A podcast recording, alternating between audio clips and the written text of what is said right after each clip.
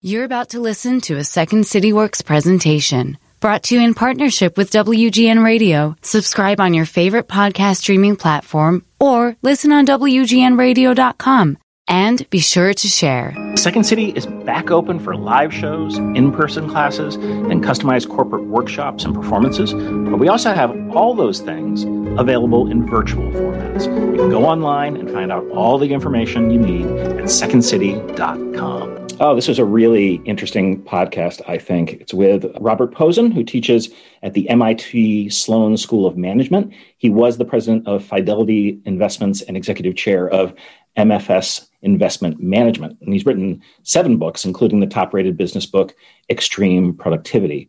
And then Alexandra Samuel is a tech speaker and data journalist who co founded the social media agency Social Signal. She's written for the Wall Street Journal and Harvard Business Review. And they've co written a new book, which is called Remote Inc How to Thrive at Work Wherever You Are. Enjoy the pod.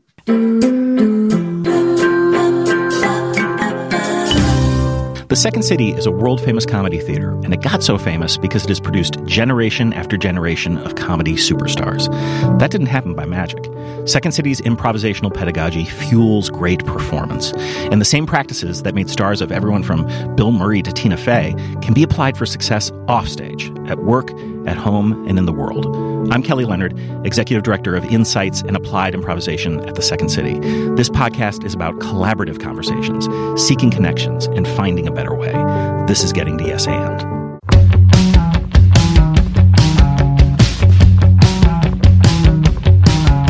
Days can't be counted by the money spent. Today was just another letter left unsaid. Days counted by the time till rent. Tomorrow's just another like the one that comes next. The corner of the highway that leads to the job at the desk by the boss with the elegant watch. The tick of the clock and the tick of the clock mark the moments till the ticking stops. Bob and Alex, welcome to the show. Thanks so much for having us. Yes, glad to be with you. All right, I'm going to resist the temptation to make this entire half hour we're going to spend together just on email, but I'm very tempted to do just that. The, the, the and we're going to get to that. Uh, so, like, let's, but there's going to be significant conversations about email because it. I have incorporated your suggestions and it's changed my life. So, right there. Uh, but probably, probably besides the email, the most powerful takeaway I had from this book, and there are many fantastic takeaways, is that most of us have an outdated framework for how we consider our working lives. Uh, and you note in the book that, quote, every single home office is essentially its own freestanding enterprise, end quote. And this leads to your concept of a business of one. So, Bob, can you tell us what, what that is? Because I think this is so important to the premise of, of everything that comes after in the book. Well, we think that uh, the business of one means that you, when you're working remotely, you control your own time, you control your own resources, you control your own skills. So, like you're running a small business, you should view yourself as, as a business owner and therefore not an employee who takes instructions from your boss who tells you what to do every day. So, the implications of that are that you treat your boss as your client. Mm-hmm. You ne- you get directions from your client, but then you negotiate a set of deliverables with time targets from your client, and then it's up to you when and how and where you work because your client wouldn't micromanage you every hour or every day. They just want to know are you going to produce it at the end of the whatever the relevant period. And so that's a change in mindset mm-hmm. that frees you up tremendously and moves the the ball away from hours worked as an input measure and to results accomplished, which is what we think is the appropriate uh, output measure. So in, in, in improv, we have this phrase like "see all obstacles as gifts." I can totally see how this present moment, going remote, you know, coming up with these, this fantastic idea, but I also feel like it works for the regular workplace too. Not that they're going to let you uh, behave in the same way, and there is definitely differences between remote. But Alex, doesn't this? It seems to apply just to work. Well, I feel like you're spoiling our ending here, Kelly, because, um, you know, we confess in the final pages of the book that, you know, fundamentally our prescriptions and recommendations for productivity as a remote worker or as somebody who's working part time remotely, which is what we're going to see more and more of, you know, those are really prescriptions that are going to serve you just as well in the office. The reason that we focus on remote work is that it's so hard for people, I think, when they first start working remotely to see the ways they not only need to change, but can change their way of working. And so, you know, to our mind, the beauty of remote work is it's exactly what you're saying that precisely because it's so difficult to pop in and have a chat with somebody. It's so complicated and draining to have meeting after meeting over video. It challenges you to work in a different way. And once you learn that way of working, it actually makes you more productive wherever you are. Yeah, I mean, this idea of productivity is so uh, uh, essential, and, and I think for many of us, I mean, we're I'm back in the office now, but you know, we we were out um, and, and working from home. That was my first time ever doing it, whereas my wife uh, was very used to that in in, in her work. Um, and when and Bob, I want you to talk to this in terms of okay, if you're not you know uh, measuring productivity by your workday, how are you measuring productivity? That's our concept of success metrics we think you've got to switch from hours of work, which is an input, to results accomplished. But we try to make that operational and say that you and your boss slash client should agree on how are we going to measure success at the end of the period how are we going to know whether we've been successful and that switches the conversation uh, into a very useful and functional orientation where you're really clarifying with your boss, your client, as to what you're really trying to accomplish. Uh, and then once you have these success metrics, and hopefully your boss won't feel like he or she has to micromanage you. And then third of all, you get this tremendous boost to flexibility so that you can work when and where and how you want and so that helps your work life balance. So success metrics has all three of those benefits. It's it's so like like the fact that we weren't doing this anyway is hilarious to me, but but widely true in my experience of, of uh, many years in, in business. I used to I had a playwriting teacher who used to tell me that if you can't tell me your play in one sentence, you don't have a play. And I think this idea of actually forcing individuals, you know, bosses and employees to say out loud, like have it, let's write this down. What is the thing we're doing? What are we trying to accomplish? Um, how are we going to get there? How are we going to measure it? And then what I love about the book is, is it's so practical in terms of it doesn't stop there, right? You need to have these frequent check-ins. And then especially in these remote situations, uh, brevity uh, matters. And, and we'll, we'll unlock the whole, you know, meeting stuff a little bit later in this conversation. But uh, Alex, I want you to talk a little bit about two you actually uh, do quite a careful um, analysis of, of where people are in the ladder, right? Like, so if you're uh, uh, uh if you have a lot of autonomy, um, right. you can operate in a service. Yeah. So talk to us a little bit about uh, the the different players in business and how they each react differently to the situation. Absolutely. Well, you know, this was a really important part of our thinking because, um, and and really a function of how different Bob and I are in ways that I think really brought some richness to the book. Bob has worked in the corporate world for, you know, much of his career and and worked at really senior levels. I've been um, an uncorrigible uh, independent type. It's been uh, not such a great fit for me to be in organizations. I've done better on my own. And so what we found as we were working was so much of our thinking about what you could or couldn't do as a remote worker was really affected by our relative experiences. I tended to think that, you know, everything was possible. Bob was very insightful about the constraints people face when they're working in an organization and mm-hmm. aren't the top dog.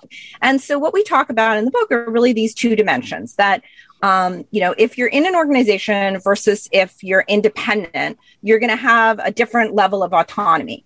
But that's not the whole story either, because if you are, you know, a super rock star, frankly, it doesn't matter if you're running your own business or if you're in a big organization.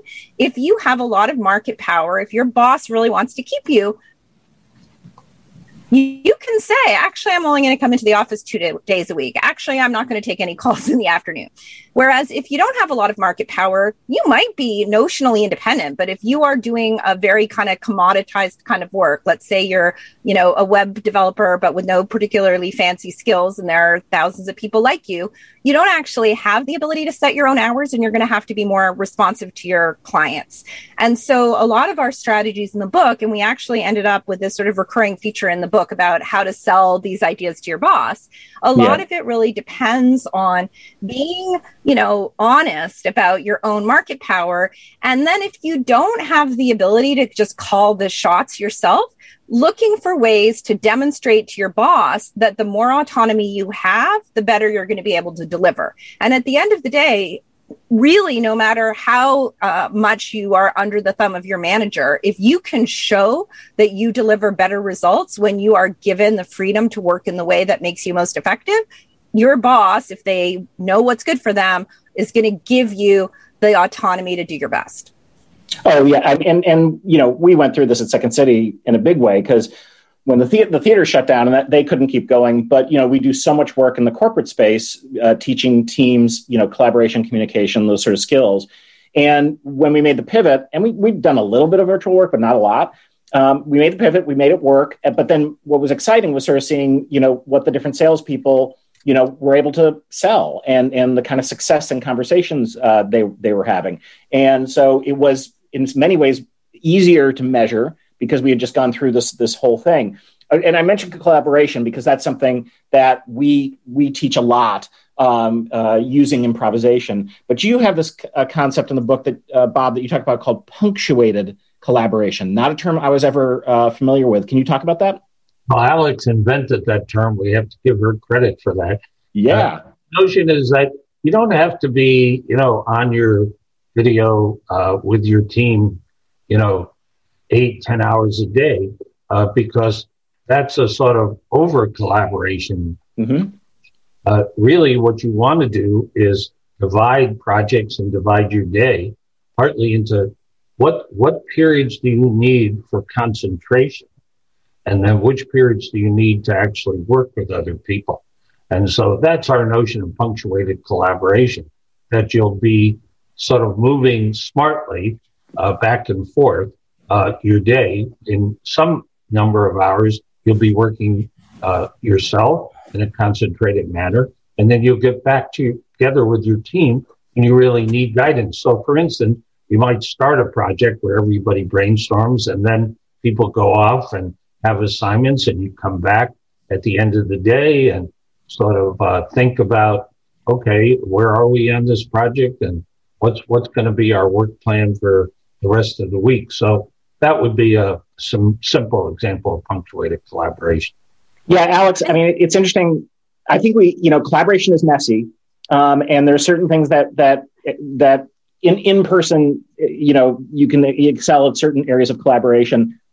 But oddly, I think to me at least, but it made sense when when I read about in the book. Being remote allows you to to basically sort of collaborate in different and more effective ways I think in part because the ability to share documents and writing and build upon what we, those tools. I mean, they didn't exist, uh, you know, uh, 15 years ago in, in the way that they do now. But yeah, it's it's almost it's shown us that this, in some ways, could be a better way to work. Absolutely. And, you know, a part of what I love about thinking about this through the lens of your world is, you know, if you think about um, improvisation relative to other forms of comedy of performance right yeah. not everybody is great in the moment it's right. there's a certain kind of personality a certain kind of creativity where you know you put somebody up there in the spotlight with no prep and there's a certain creative energy that comes forth but not everybody is that kind of person some people need time to stew some people do better at midnight than they do at 6 p.m. or 4 p.m. And so the beauty of this world we live in now is that it allows for people's creativity to come out on different schedules and in different formats. There are going to be people whose best ideas do pop up in the moment in the meeting. And then there are people whose creativity, whose best thinking only comes out when they have big blocks of uninterrupted kind of meditative time to dig in deeply, focus, reflect, and then they have something to bring forward. But maybe it's not in a live meeting. Maybe their best contributions come through a Google Doc where they can add ideas. Maybe their best ideas come through a visual brainstorming platform where they can show the connections between the different pieces of information in their head. And we are still working for the most part as if the only way to collaborate is by putting a bunch of people around a boardroom table when the truth is that there are many, many ways that we can bring people together and bring out their best that are actually more effective than that old school paradigm. Yeah, we just had a guest on the podcast who talked. Uh, her books about digital body language, and the the I think the contention she says is something like seventy. We do seventy percent to eighty percent of our communication through digital means now, and yet mm-hmm. none of us were trained for that. And especially the, especially the difference between uh, what generations think an email means versus a text. Mm-hmm. Like like don't like don't call a digital native. They'll see that as a provocative act. And I'm yeah. like you know, my our, Bob, I think your generation, my generation's like you pick up the phone and call someone, and it's but it's different now, and and so understanding that is was like I don't know, it's like you know putting on glasses. Um, all right, I want to talk about email. This is this is this is the thing, the big thing. So, um, uh, wh- whichever one of you wants to talk about uh, Ohio, uh, let's start with wow. that. Um, Bob, talk about Ohio, and then I'll leave the rest of the email to Alex. Yeah, Ohio is uh, basically the concept that you get lots and lots of emails that you shouldn't be spending any time on or you should just be skipping over. And Alex will talk about filters and things like that. But from time to time, you get a really important email from your boss or your spouse or maybe from the IRS.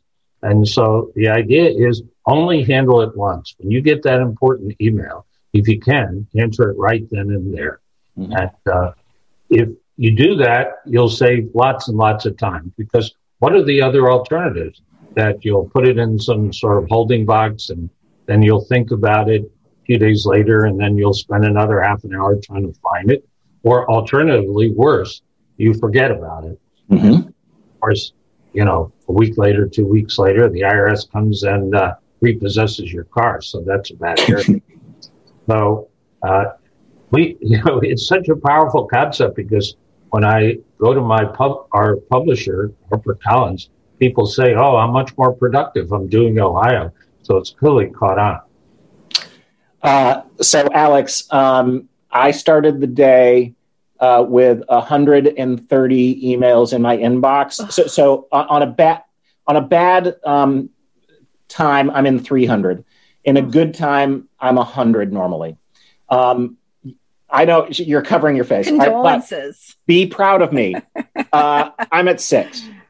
Wow. I got down to six. Amazing. And uh, my uh, the uh, my friend Abby, who's next to me, I, I explained this whole thing to her, and she goes, "Okay, I'm going to do this today." And and literally, she like uh, instant messaged me, and she's like, "This is unbelievable. I got all these tasks done. I got re- stuff off my plate that I, I realized." And so, the, the, the most I and, and my the people I work with are so sick of me talking about this because I just did it today. I was like, but but go into go into depth on this because I think sure. it's really important that what people need to do and, and why they need to do it because I think this would change lives. I really do. That's lovely to hear, um, and I and I feel your pain. I mean, this whole methodology is something um, that came out of my own experience when I was running a business. And I found that, you know, periodically I would be so overwhelmed with my backlog of unread, unaddressed emails. You know, I was so far from what Bob is advocating and, and completely correctly, right? To only handle things once. I would open things, look at them for a second, not really have a chance to deal with them. I'd miss emails from um, prospective clients because I had so many emails from my own team. And so finally, what, what I had to admit is that most of us, or many of us, uh, at some point or on some days, reach the point where the volume of incoming email is just in absolute terms more than we can deal with.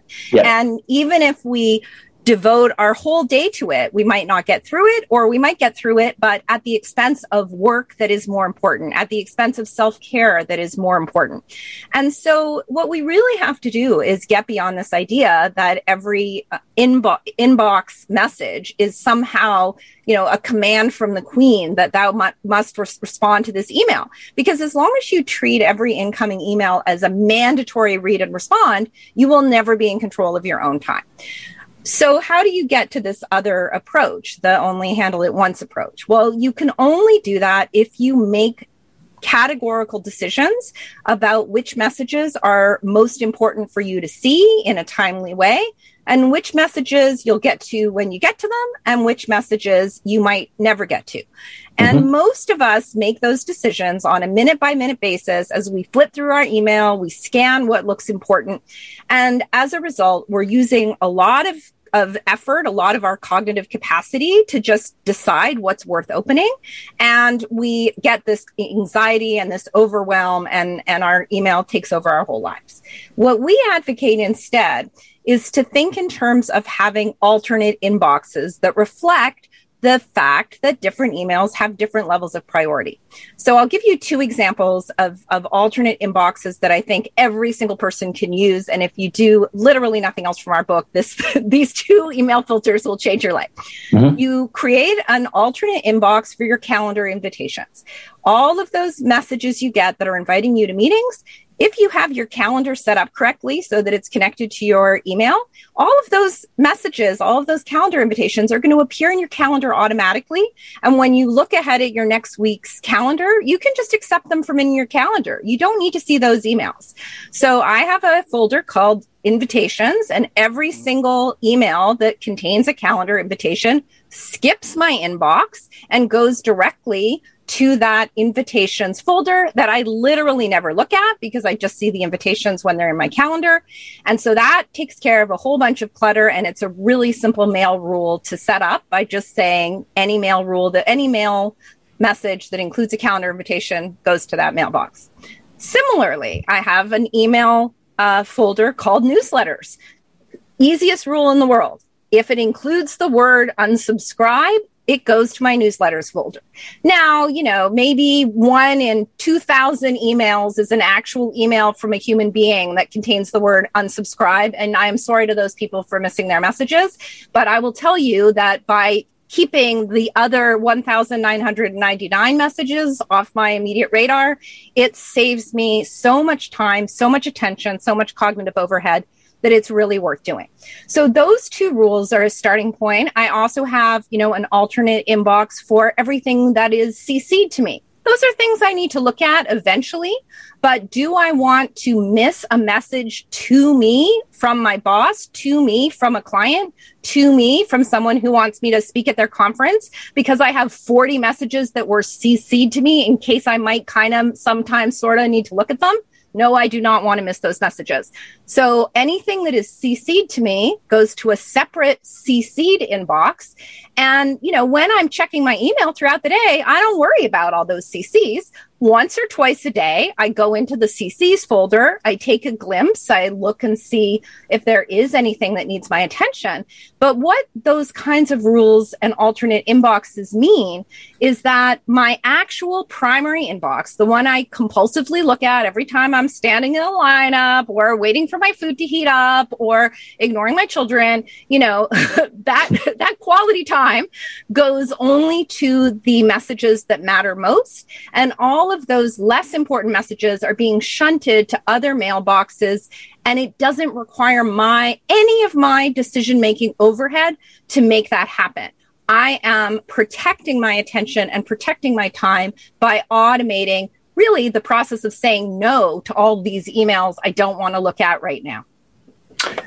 Just amazing. I, I don't I don't think we understand how email rules our lives in, in, in ways that, that uh, and I had another, I, I, had an idea about this also, in, inspired by the book, which was I probably get uh, 10 book publicists a week pitching their books to me. And, I, and I'm friends with all these people because I've been doing this now for so long.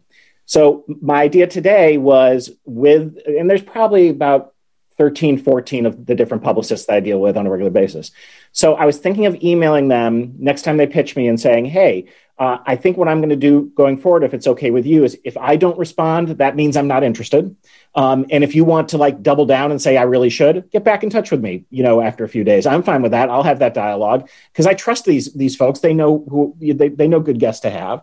Uh, but that way, I don't have to think about uh, and then respond and say no. I'm like this. So I just you know we have this agreement. Yeah, what were you going to well, say? Okay, so I'm I everything always turns into a tech support call with me. So here's my suggestion. Look, you're in the driver's seat relative to these publicists. Yep. Pick a keyword, pick an unusual keyword. You know, it can be called podcast pitch as one word and say to your publicists, folks, from now on, I'm going to have a systematic approach to reviewing these. So I need your pitches to always include this keyword in the subject line.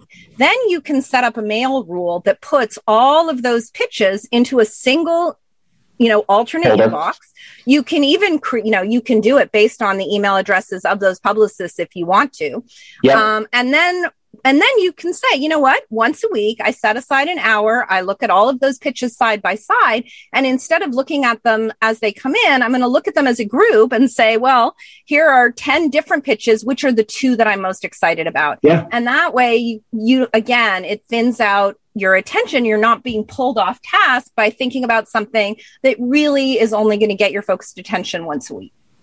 Oh, great. Yes. So, so, so much of this is about time, right? And um, I thought one of the interesting things that also relates to time differently. Um, and Bob, you guys write about quote focusing early on the final product, and I love this idea because uh, we often teach in storytelling start in the middle, and that's a very useful technique for storytelling because you don't need to have all this exposition. People want to get to it, but when you're looking at a, a new project, a new endeavor, this idea of if, if you haven't imagined, right, and built this like, what does this final product look like? Then you know you could be making a lot of mistakes on the way trying to get there. That's one of our key concepts, and it's one I developed in business, and I've used it in government and academia. So people sort of get these big projects and they spend 30, 60 days mucking in the information. And these days you can overwhelm yourself with information so easily And unless you really have a good idea where you're going, you're just going to drown in all that information. And then you think you're going to synthesize it at the end. But by that time, it's really too late. So our idea is pretty simple. Uh, spend a day or two researching this big project and then force yourself to write a tentative outline, tentative conclusions. You can call it whatever you want, knowing that you're going to revise it as you go forward. But that has two big advantages. One is it forces you to start to think about what are the key analytic issues, the key analytic problems that you're going to have to solve in doing this or in, uh, improv the structural approach that you're going to take. And second of all, it gives you a guidance, gives you guidance to how you should gather more information in the next phase. And that's combined with our notion of a mid-flight review, and there might be several of them. So what mm-hmm. we do in a month or two projects, we want you to start, take the two days, come up with your tentative conclusions, and then every week go through that same process again, revise your conclusion. And then by the time you get to the end, to the product, final product, you, you've, you've forced yourself to think through these difficult problems and you've focused your information on what are the critical decision variables. And that's just a hell of a lot more efficient way than just going through the project and waiting to the end and thinking, well, maybe I'll synthesize it here at the end. So I, am guessing that you don't know how a Second City show is created, uh, and I kind of want to tell you because I think it's it's related to this, which is once we pick an ensemble that is going to create a show, we normally create these shows in about 12 week period. And so if we were first get together and talk to everyone, what what kind of show do you want to create? What's what's your vision for this thing? But we're co-creating this uh, show the ensemble. They're the writers and the performers, but they're also co-creating with the audience. So we start. Uh, we have three acts. Two acts are the scripted revue, like the old show that was there, and this third act is where we're improvising new scenes and new ideas based on audience uh, suggestions. When scenes seem to be working well, they'll go in and replace the old scene uh, from the new show, and slowly the new material takes over. But we're really rapid prototyping in front of the audience because we don't want to, if, they're not going to be laughing at these scenes, we're not going to keep them in the show. So by the time we're ready for opening night, we know because we've piloted and beta tested all this stuff over and over again that it works for the different audiences. So there's no surprises when you get to, you know, the, the finished final product.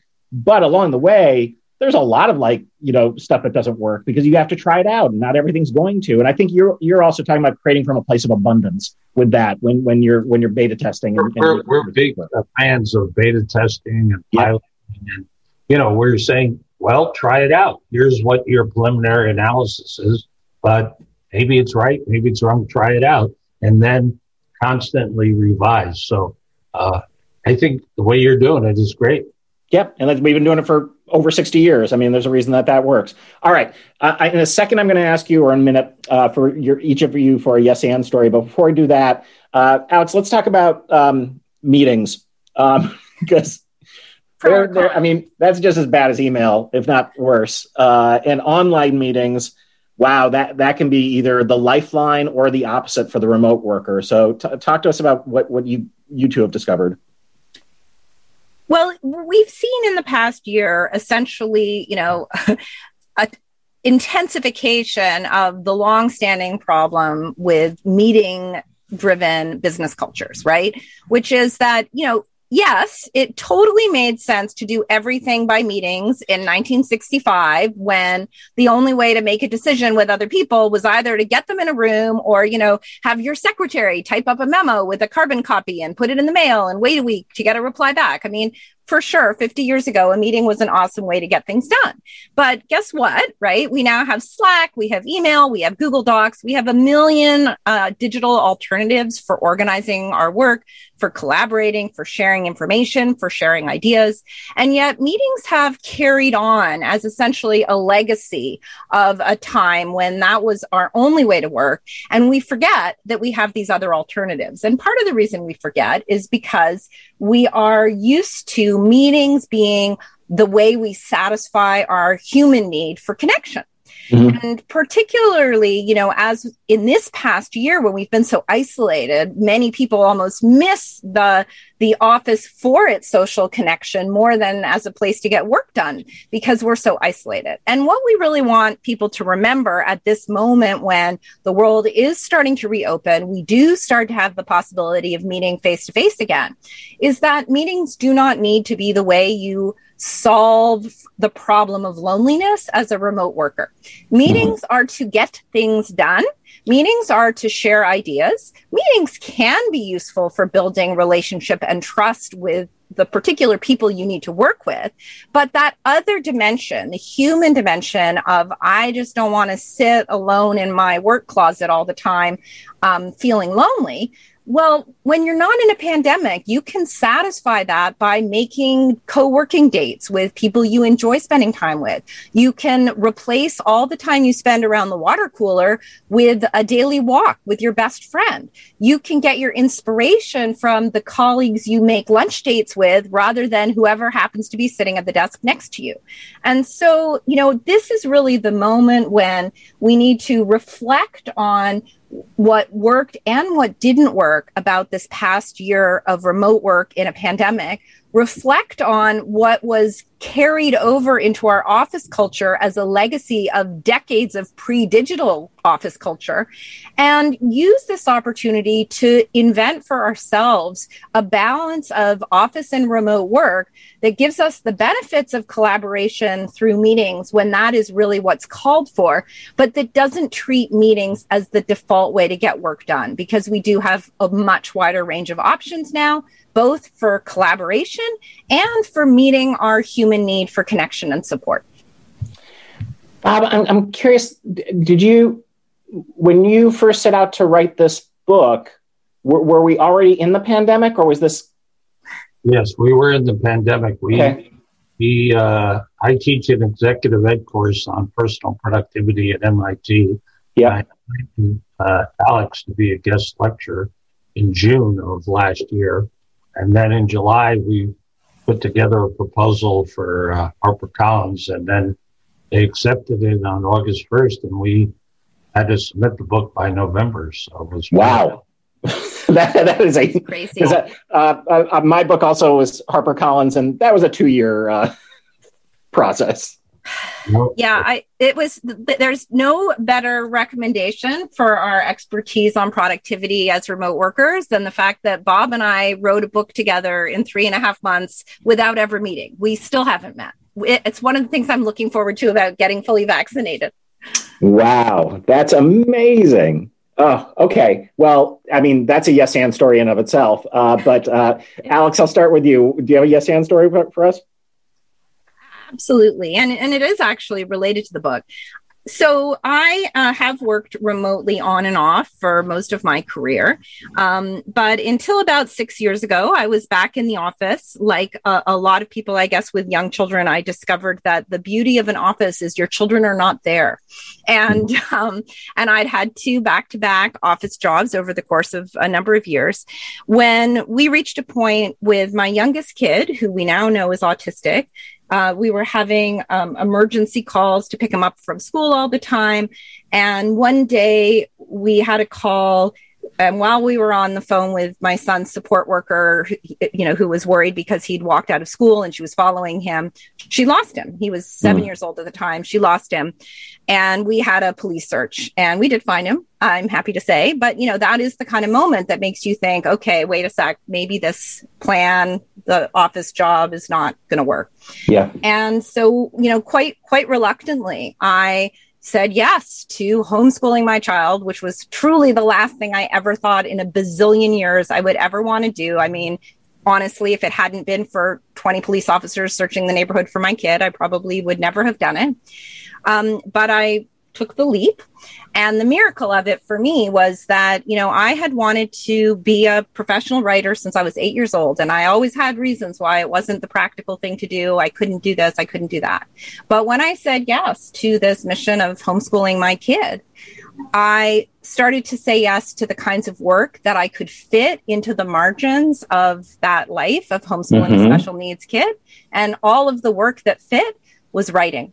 And wow. at the end of my first year, I looked at what I'd done and I realized that I was now earning a living as a writer. And after literally 40 years of telling myself that, you know, that wasn't a viable career option, that was what I was doing. And it was because I said yes to something that I didn't think I would want to say yes to that it opened the door to what I wanted most in my career. Wow, that's powerful. Uh, Bob, do you have a yes and story for us? Yeah, I do, uh, which goes back quite a ways when I was a young uh, professor uh, before I went into business.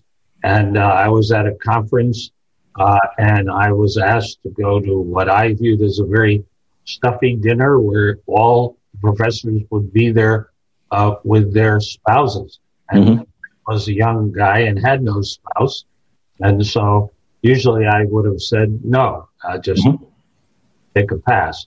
But the guy who organized the conference, he said, no, just come, has, bring a date, find a date and bring a date.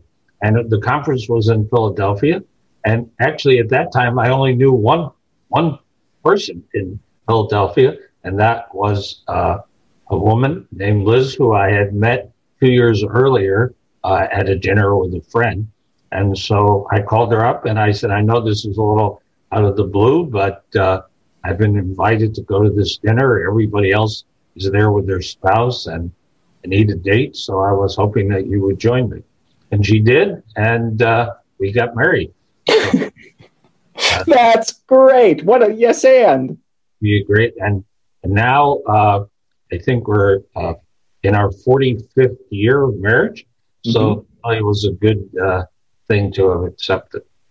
The um, I, yeah, all right. These are these are some uh, top notch yes and stories. Uh, the book is called Remote Inc. How to Thrive at Work Wherever You Are.